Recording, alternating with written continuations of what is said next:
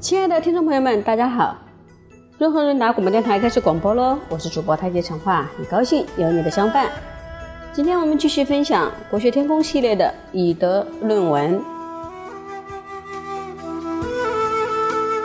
交朋友要考虑德行，这是大家都明白的道理。子曰：“德不孤，必有邻。”一个有德行的人是不会孤单的，必定会得到与他立场一致、坚持道德的人的亲近和支持。这也强调了道德是做人和交友的根本。孔子又说：“邻人为美，则不处人焉得之？”当你选择居住环境时，若不选择洋溢着仁德之风的住宅区，又怎么算得上是智慧呢？这说明人会受风气的影响，朋友之间也会互相影响，耳濡目染。孟子的学生万章有一次问孟子：“敢问友，请问您交朋友的原则是什么呢？”孟子曰。不挟长，不挟贵，不挟兄弟而友。有也者，有其德也；不可以有邪者，有邪也。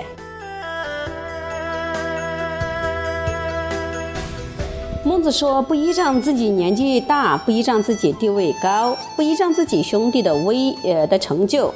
所谓交朋友，要结交他的品德，所以不可以有所依仗。”这句话听上去比较尖锐，但立场鲜明。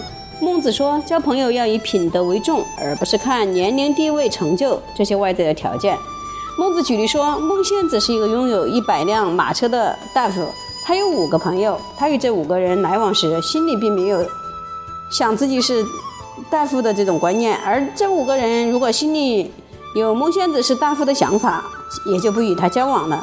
为什么？朋友来往看重的是品德，而不是对方的身位。孔子的孙子子思给鲁穆公当老师。有一次，鲁穆公对他说：“我现在跟你做朋友，应该可以传为美谈了吧？因为一个国君，一个普通读书人，国君和平民交朋友，难道不是佳话吗？”但是子思怎么回答的呢？子思说：“论地位，你是国君，我是大臣，怎么敢跟你做朋友呢？论德行，我是老师，你是学生，怎么能跟我做朋友呢？”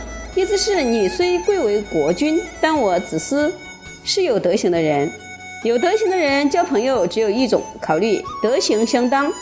两个德行相当的人做朋友，才能相互勉励，让彼此的德行更高，而不是看你年纪多大、地位多高或兄弟有什么功绩，我才决定是否跟你做朋友。所谓用下敬上，谓之贵贵；用上敬下，谓之尊贤。贵贵尊贤，其义一也。地位低的尊敬地位高的，叫做尊重贵人；地位高的尊重地位低的，叫做尊敬贤人。孟子说，尊重贵人与尊敬贤人，其中道理是一样的，都是以有其德为基础，在寻求实现共同的理想。有其德有什么好处呢？孟子这本书里面还有一段故事，提到的几个人，名字都是四个字：尹公之他、子卓孺子、庚公之私。尹公之他是一个射箭高手，他的老师是子卓孺子。子卓孺子年纪大了，奉命去讨伐魏国，魏国派出的是尹公之他的学生，也是射箭高手的庚公之私。子卓孺子是老将军了。庚公之私是年纪年轻的将军，老将军年纪大了，打仗打到一半，发现自己风湿毛病犯了，不能拉弓，只好逃跑，说：“吾死一夫，今天我活不成了。”逃跑的过程当中，子卓孺子问驾车的人说：“后面追赶我的人是谁？”驾车的人一看，说：“后面追赶的人是魏国的神射手庚公之私。”老将军一听，说：“那没事了，我今天不会死的。”驾车的人就奇怪了，庚公之私是魏国最好的射手，百发百中，怎么您就没事了呢？子卓孺子说：“夫尹公之他，端人也，其取有必端矣。我的学生永公之他是个正人君子，他交的朋友、交的学生也一定是正人君子。正人君子不会乘人之危，这位年轻将军也一定不会利用我老病复发、不能拉弓的时机来对付我。结果真的被。”子卓孺子说中了，他没有死。公公之私至，曰：“夫子何谓不执公？”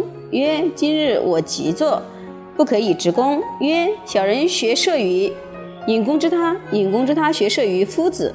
我不忍以夫子之道反害夫子。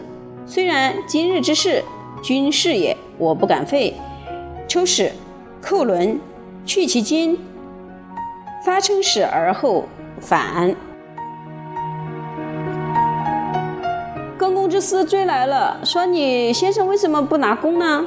子卓孺子说：“今天我旧疾发作，不能拿弓。”公公之私说：“我向尹公之他学射箭，尹公之他是向您学习的射箭，我不忍心用您传授的技术反过来伤害您。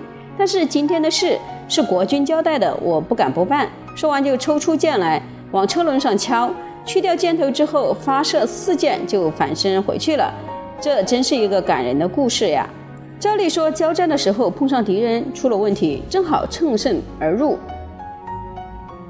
乘胜直追。但是公公之私不忍心这么做，因为他的老师尹公之他是一个正人君子，他会觉得老师当初看中了我，收我做学生，是因为我跟他的个性理想接近，也是正人君子。既然要做正人君子，就不能趁人之危。我今天必须放子卓孺子一马。子卓孺子因此保住了性命。不过归根到底，还是子卓孺子有眼光，因为他收的尹公之他这样的好学生，所以在危难关头才逃过一劫。